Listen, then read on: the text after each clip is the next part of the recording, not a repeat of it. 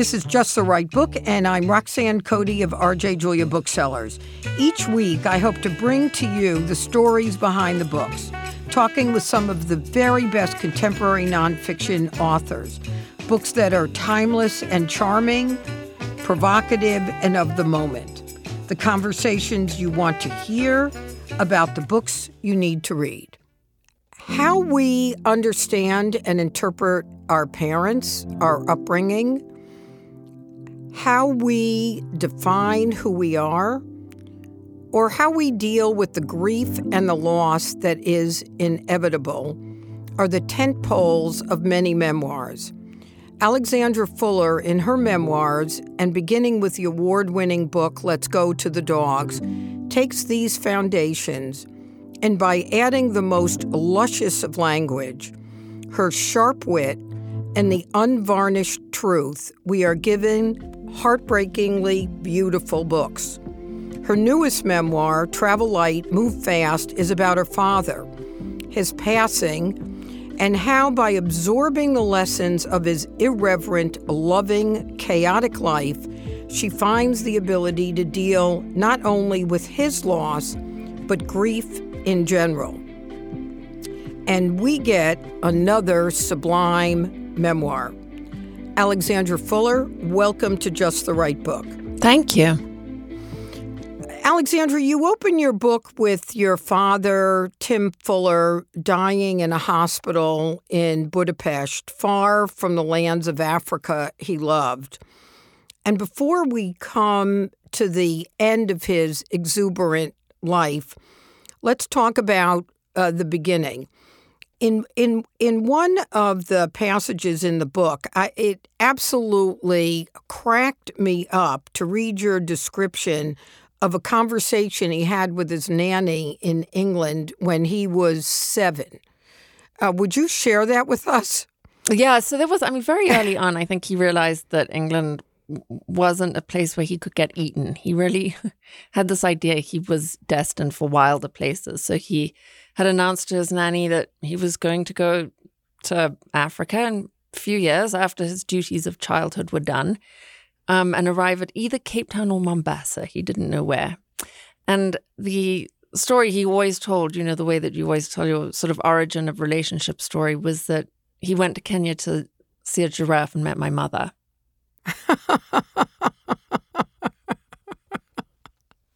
and so, what was going on in his life in England that at such a young age he wanted to escape?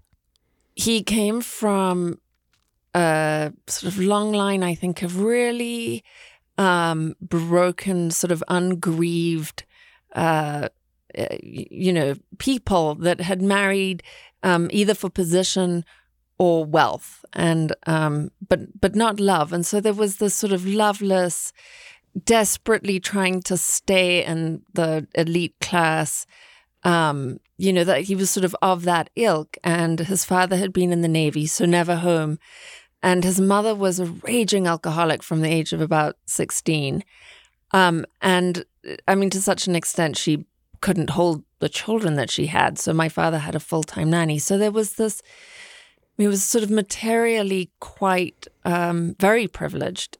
You know, he went to all the best schools, he had skiing holidays, but there was an absolute dearth of love.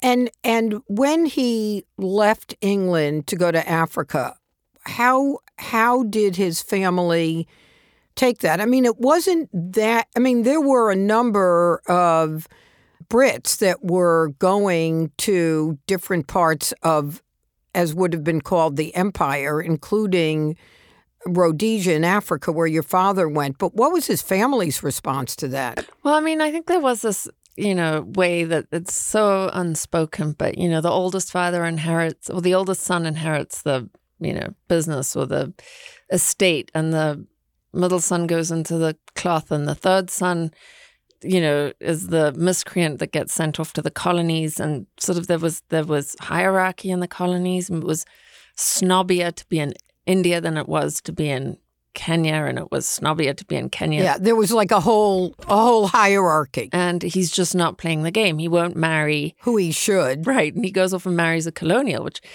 everyone in his family considered a huge step down. The irony being that everyone in my mother's family, the colonial, you know, side of the sketch, thought that marrying my father was a huge step down. So they, I mean, they never really, it was oil and water in that way, their families were. And I think my father got a lot more absorbed into my mother's world as a result, since his family, you know, didn't come to the wedding, never visited us in Zimbabwe. I mean, we, I knew very little of them really. And your your mother's family went to Kenya in the 1800s. Yeah, they um, went out as coffee farmers.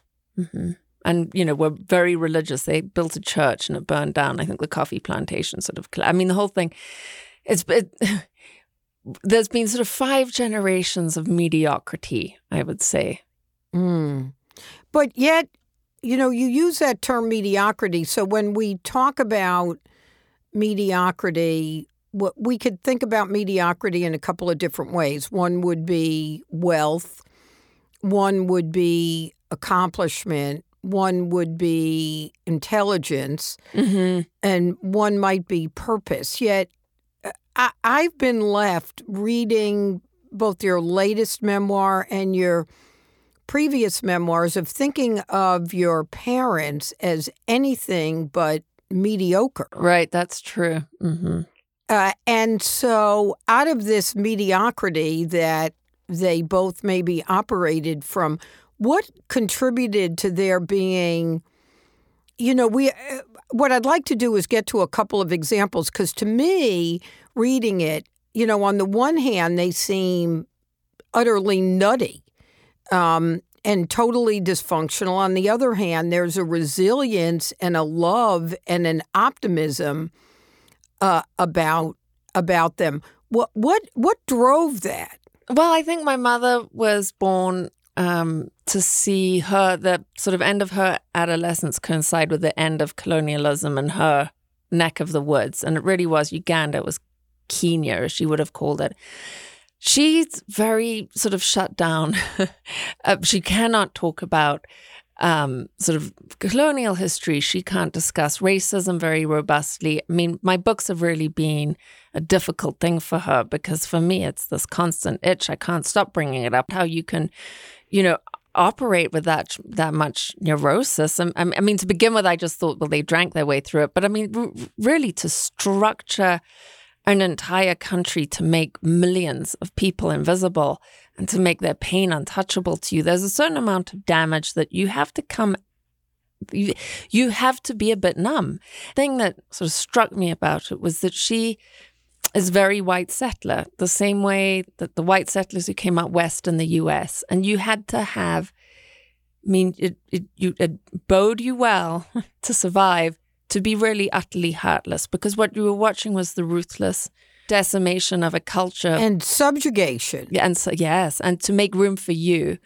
And so, what you're taught kind of concurrently with that is this stiff upper lip, and what that what that means, I think, is that you can't feel your own feelings because the beginning beginning with feeling your own feelings, the next horrific step for people who are trying to subjugate an entire country is that you might begin to believe that other people have feelings. So my father walked into this on the one hand very passionate, very beautiful, very vibrant, very fragile, very explosive woman out of his cold, damp, chilly England. And I think um, they they, I mean, they just made perfect sense to each other.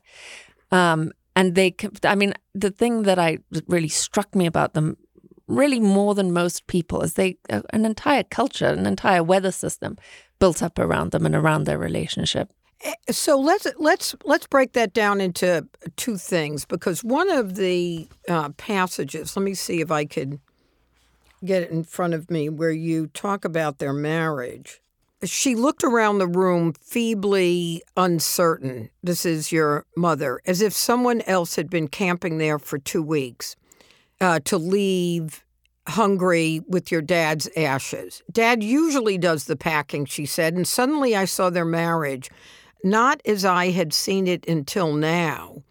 A rollicking, grand misadventure set in East and Southern Africa, romance, racism, and tragedy but as they must have felt it, a comforting habit worn into grooves and creases over the decades. In all the uncertainty they, they had courted, through all their little victories and their grand losses, they'd been each other's constant. Mm. So, as you began to understand that about their relationship, and as you entered your own relationships, how did what their marriage become or what it was impact your own relationships? I think I'm a lot more cautious not to get as codependent as they were. I mean, there was this way in which they, it was such a, you know, you, it, it's very difficult to talk about your parents without slipping into Al Anon speak, I think. But I mean, I think the thing that I initially did was inadvertently, you know, what all children do, replicate or, you know, are in danger of is replicate the relationship they had. It looked very different, but mm. it had a very similar emotional sort of boiling point, which was really the way in which something always needed to be bigger than us, which means you exist in relationship dramatically. And I think that's what really, I mean, it kept my parents going. There's this way in which I really celebrated it, but they didn't know one another terribly well because they bonded around their skill at handling, you know, drama and tragedy and um, and sort of adversity, um, as if they were constantly on belay on a mountain, you know. And it, it I, I think that's a very addictive state to be in. I think it's a very addictive relationship style. and do you think that made them seek out danger? I mean, of course, because I think that's the thing, right? You you have but both. I mean, I think the two fed into each other. It's it was very difficult for them. I mean, part of it was the work that they needed to do to grieve. Um, you know, they mm. lost three children, and the I mean, the the the labor of that grief is extensive. Um, mm. I can't even imagine. No, I I, I cannot imagine. Um, but they ran from it, and I know they did because they took us with them. I mean, they just traveled and traveled and traveled. Every we moved you know, 20 times in 18 years or something. Um, in my childhood, the, more than 30 times in the 30 years of their marriage until they finally settled down on this farm on the banks of the Zambezi. So they were very restless. And some of that had to do you know, with the choices they made. They decided they wanted to stay in white ruled Africa. That was a very unstable idea, a tiny white minority, you know, with its hmm. death grip on power.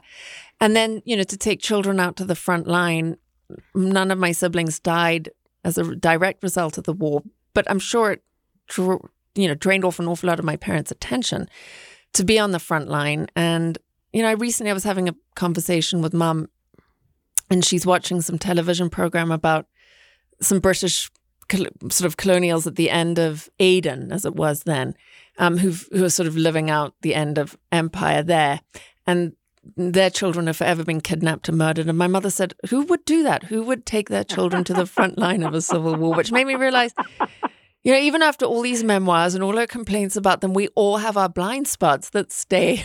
and, and, let's let let's set the landscape a, a bit about this period of time and your age. So you moved to what was then Rhodesia in 1972. You're, I believe, three years old. Yeah. Mm-hmm. Um, it, the Rhodesia was a colony of no, it was a, it was a pariah nation at that point. It had declared unilateral, made a unilateral declaration of independence against Britain in 1964. So it was a very it, it, was a significant place to move to in 1972. It was heading for war. It had already had unrest for a good, you know, eight years because at UDI, obviously, there was a response from the majority that this was going to be unacceptable. So by the time we got there, that response already had traction. Um, so for my parents to do that, and it is something, you know, I've it's taken me a long time to realize and say, but it was a phenomenally abusive thing to take your mm. children into a situation that is by structure racist, white supremacist. But there's no need to say it. It was so cunningly done. The structure existed so uh, organically to the laws, which had been made by a handful of white men, to the democracy, which had been declared by a handful of white men, to, you know, who should have votes, which had been declared by a handful of white men. So it was so ingrained in the, you know, but was decided by white men who should get passports, who should have visas, who should be citizens. Um, and so it was very easy for white people, but it was nearly impossible for a black person in their own country. Alexander, do you think they were attracted to go to Rhodesia then by smelling the trouble that was about to happen or by the racism? It was. Mm-hmm. They didn't see the. Tri- That's the crazy thing. I think when you're that sort of I mean, that is something I explore constantly in my books. Like, how do mm-hmm. you become racist? How are you that checked out? Because it is something I mean, very necessary for us to explore in the States, too. How is it that you can do this thing that is so blatantly what it is that everybody else is saying that's just racist and you yourself aren't feeling it? I mean, that level of unconsciousness, that level of uh, truly neurotic numbness. I mean, just it's and I I mean I think what's so hard is I come out of that what's rare is that I come out of that upbringing so um articulate about it and so loving of the people who were in it so hateful of their belief system but I don't think we have very many clear portraits of these people who are sort of casually racist. And I think that in a, a weird sort of way Rhodesia offers uh, like a petri dish on on you know the global north and racism that exists globally. You know we we all know we don't really turn a hair if we hear of a white family in the US moving to a white suburb that's unspoken it's going to stay that way you know for however mm. long right but we but i but we can remark that parents would move to a white country do you see what i mean there's those parallels and there are ways in which that's incredibly there are more ways that that is damaging to the children than it is good for them. And if you had a conversation, or have you had a conversation, and your mother has read these books, would she consider herself a racist? Um, you know, she's a, I, I don't know if this comes across in the in the books as much as it does in real life, but she's a she's um she is a very sort of transactional um, person. She will agree with who, who, for the most part, she will agree with whoever's sitting across the table with her until she decides to get into a disagreement with you, you, mm-hmm. know and, and and so i mean sometimes she's quite sort of able to accept that we were racist but she that for me and my daughter and my daughters actually and and um uh, we talk about it incessantly we find it it's it's we wake up talking about this stuff, um, sort of trying to dig it through. Social justice, climate change, how it's all connected. I mean, it's just endless. We we are fascinated at what it takes to deconstruct it, but I don't think my mother. Yeah, she can get to the naming it. First of all, that's naming the blindingly obvious, um, and it's not going much further than that. And so there were five of you that you're parents your mom gave birth to, three of whom died, and then you have a sister, Vanessa. And would does Vanessa hold so she grew up in the same environment. So you you're in Rhodesia which uh, shortly thereafter your arrival embarks on a very long war of which your family is living under those conditions for an extended period of time. Actively participating, including the children. I mean, we were given Uzi submachine guns at six, nine. You were given, say that again? Uzi submachine guns. That you were trained to use? I, I mean, I think this is the thing that I get so. I think I, I mean, I, I begin to feel slightly insane because I feel like I'm, I had the childhood that people in this country think they want their children to have.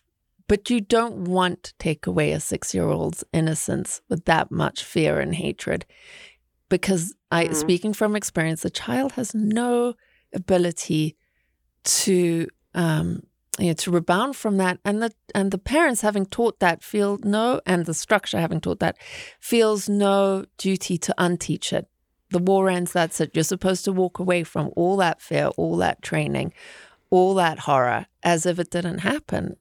I mean, the truth is that I think I've written about it so much to try and unlearn it, to try and get to the bottom of it, to try and understand what it was, because it was, it wasn't, it wasn't passive. I mean, passive, I think, is white privilege, but we were more than that. We were active, militant. My father was called up. I mean, he was conscripted. He fought for six months of every year by the time the war ended. But my mother volunteered. Um, and we we all ended up getting roped into it, whether you volunteered or were conscripted or not, if you were living that close to the front line.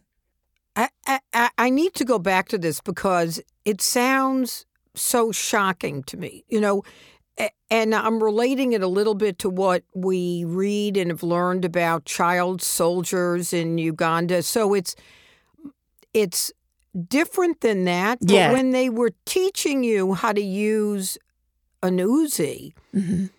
what were they? How were they guiding you about its use or purpose? They put a target of a black man in front of us and showed us where you shoot someone to kill them and where you shoot someone to maim them. So you know, unlike the child soldiers of the Sierra Leone and the stories that you know we've read that have come out of there, uh, it's a much more protected childhood but it is still mm-hmm. it's the it's the flip side of the coin. It's still a tremendous abuse. And i don't think it gets talked enough about you're, you're defending yourself. It's not official. You're not armed. The government isn't handing you out guns. There's no yeah. you know yeah. you're not sleeping in the bush at night. You you i mean i had i had so much more protection than um the black children my age um, and my you know, black colleagues. And that really, I mean, I'm so grateful that I happened to go to a boarding school, which was all white until independence. And then it was integrated. And integration taught me so much about the war I had just seen because there I was in school dormitories, um, crammed now because we were putting in double the number of kids with kids who were much older than I was because the schools for black children had been shut down for most of my childhood. And they were able to tell me okay, so this is what we saw. And so all mm. the propaganda and lies and so on, you know, that got erased. It would be as if someone who really, be- I mean, you just, yeah, that was an, an absolutely unofficial truth and reconciliation experiment, but it worked for me. It worked for me. It made me realize, oh, don't believe all your own thoughts. Certainly don't believe everything you're told. And and do you think that was the beginning of your learning to be an observer to your own life and question? No, I think that happened uh, very early on as a result of feeling unsafe. I became hyper vigilant. So every, I, you know, stored moments. You, from very little, if you're growing up in a civil war, walk into a room and you know where the windows are and you look where the passageway is and you check where you know you don't want the window coming in on you. It's just how you operate. Right and but you do it doing it from so young i don't think you realize how watchful you're becoming. So i think that that mm. on top of probably already being born with a writer's voyeuristic streak you know added to it. And then a sense that yeah i mean we had a thousand near death experiences probably by the time we were thousands an exaggeration, a lot. I mean, every single day, all your nerves were on fire, wondering, is this the day? Is this the day? Well, you know, one of the things that this is making me think of, I went um, to a conference on early childhood brain development. Mm-hmm. And uh, there was a woman from Harvard that was talking about children who grow up in poverty or violence have such high levels of cortisol in their brain, meaning they are constantly in a state of fight or flight, constantly, and that the inability to lower those cortisol levels actually rewires your brain mm-hmm. in terms of your inability to develop an interior life, an imagination. Wow, how extraordinary. And and as I'm listening to you, it makes me think about that vis-a-vis how you, you know what was happening to your mother, what was happening to you and Vanessa. Right. I, I, I think that there's, I've done so, I mean, you know, this is, I, I think about this incessantly. I think about the long wars in Afghanistan and Iraq and all those children who are going to be coming out into an adulthood that, that I've had.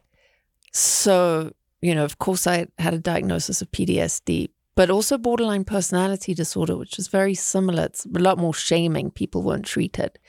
But it mm-hmm. has a very similar thing. It's this hypervigilant, super organized, you know, very fragile.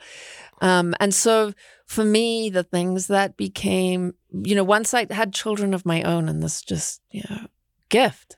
And I was fortunate. I loved being a mother. My mother hated being a mother. And I think for me, loving being a mother was one of the most enormous gifts because it was so healing to mm. give so much love and to be so rewarded and I, I, you know, I certainly didn't do it perfectly. I did, had not been raised with much nurturing, but I did look at the indigenous communities around me who mostly raised me and mimicked as much of that as I could. So I held my children for two years. I nursed them on demand. and those turned out to be very, you know, basic. That's sort of in all the the yuppie, you know, raise your kids books has turned out exactly what I was doing out of pure instinct. But well, what you know, one of the one of the um, phrases I saw you use in an interview, uh, which I loved, and it was that since you were raised by indigenous people in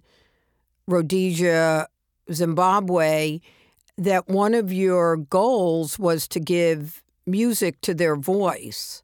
Mm. I know, but I look back at that now and feel a bit chilled by the arrogance of that. The voices were always there, we just weren't listening. Right. But but somehow it sounds like Alexandra you were absorbing yes that the antidote to what you were experiencing was their behavior and care.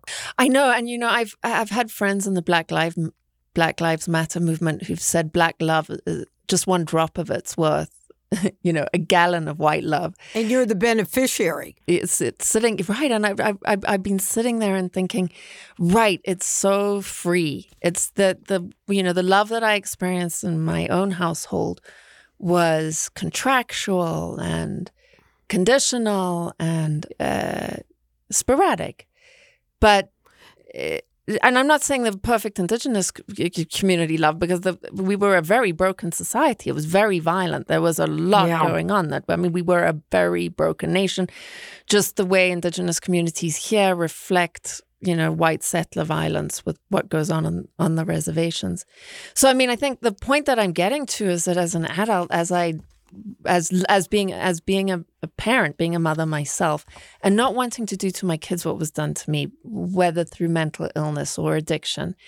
Um, I really had to get to the base of what those were, which were PTSD and this, you know, the brain development. The, the, the sense of flight or flight never left me, and it was perfect. I I went on got a job as a as a reporter for National Geographic and went and put myself in places where those skills are really useful. But it wasn't.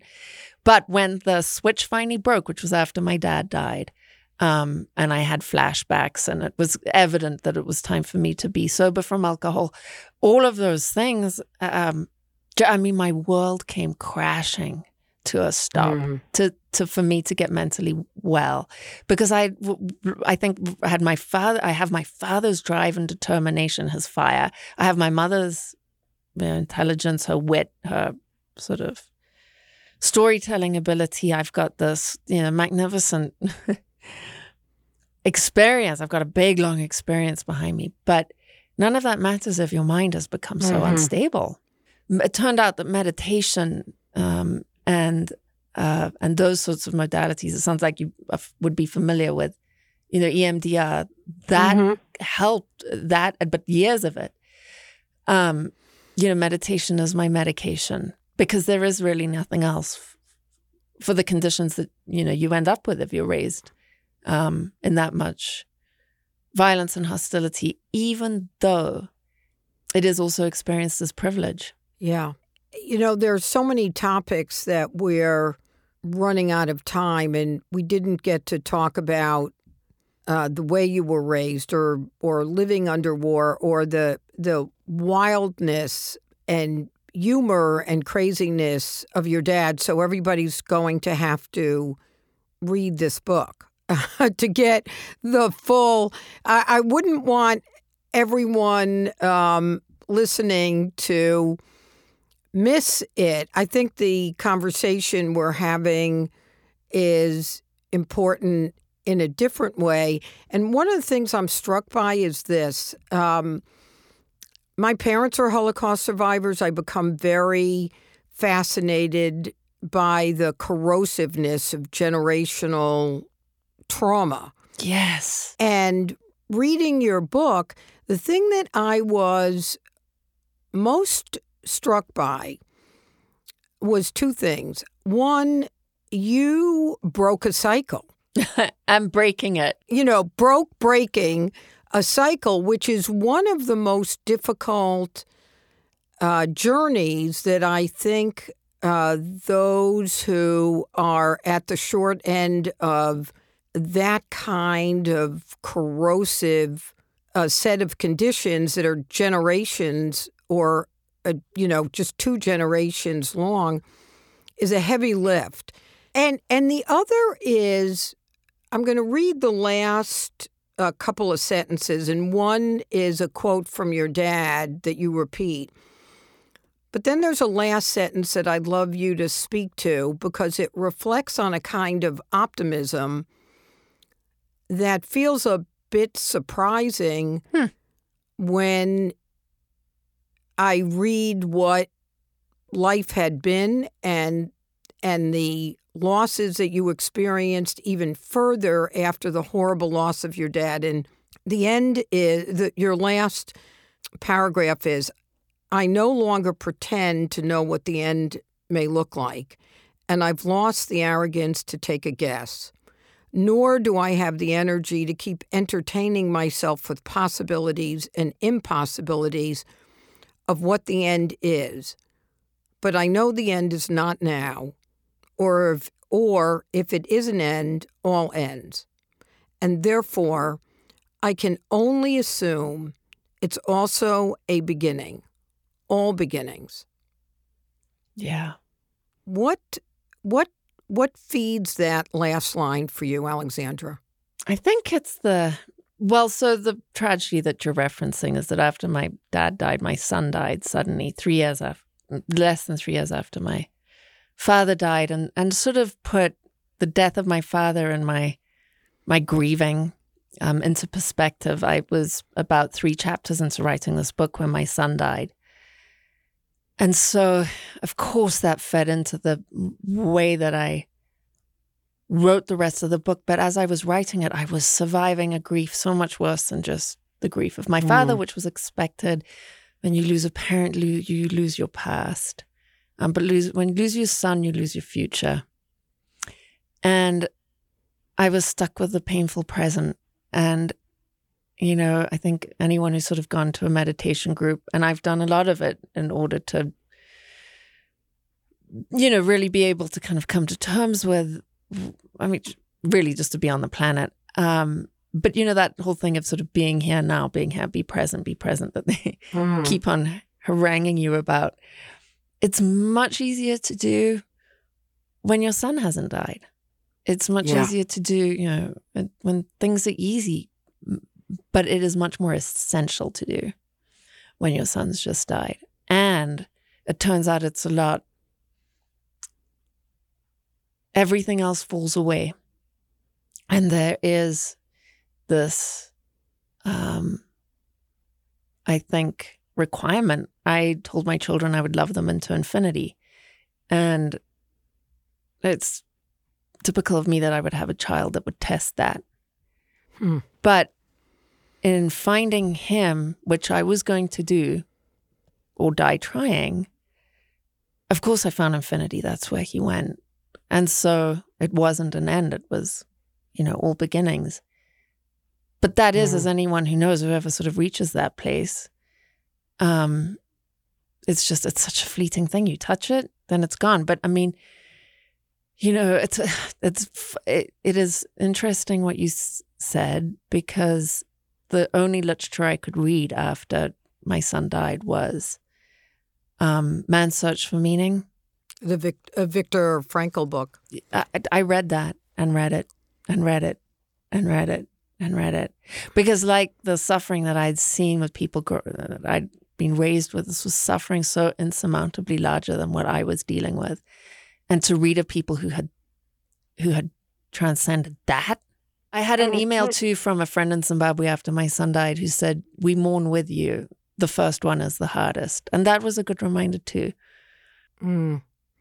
You know, Viktor Frankl, one of his lines, and I, I'm not going to get it exactly right, but you, I'm reminded of it uh, listening to you talk about this is the only thing we have is our response. That's all we have. Oh, I know, and you weep. You know, you realized I, I, I I've said this, and it's been 14 months um, since my son died, and it has been the labor of my lifetime. I mean, this book was part of that labor. This book was part of a template. How do you do this? How do you do grief? How do you do unsurmountable grief? You do it with joy. Grief is movement. We are born to grieve. We, it's okay. In general, we can do it. When there's you know, the Holocaust, how do you keep up when there's that level?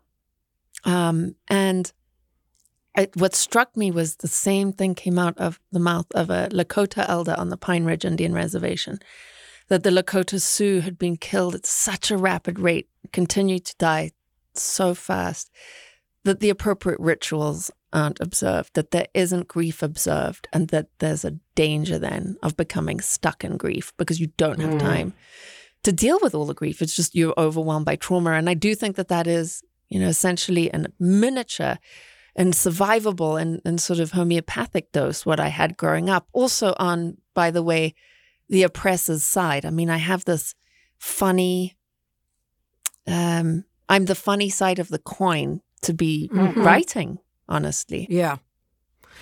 Well, Alexandra, uh, you know, I I feel um, sad and frustrated uh, that we need to end uh, the conversation.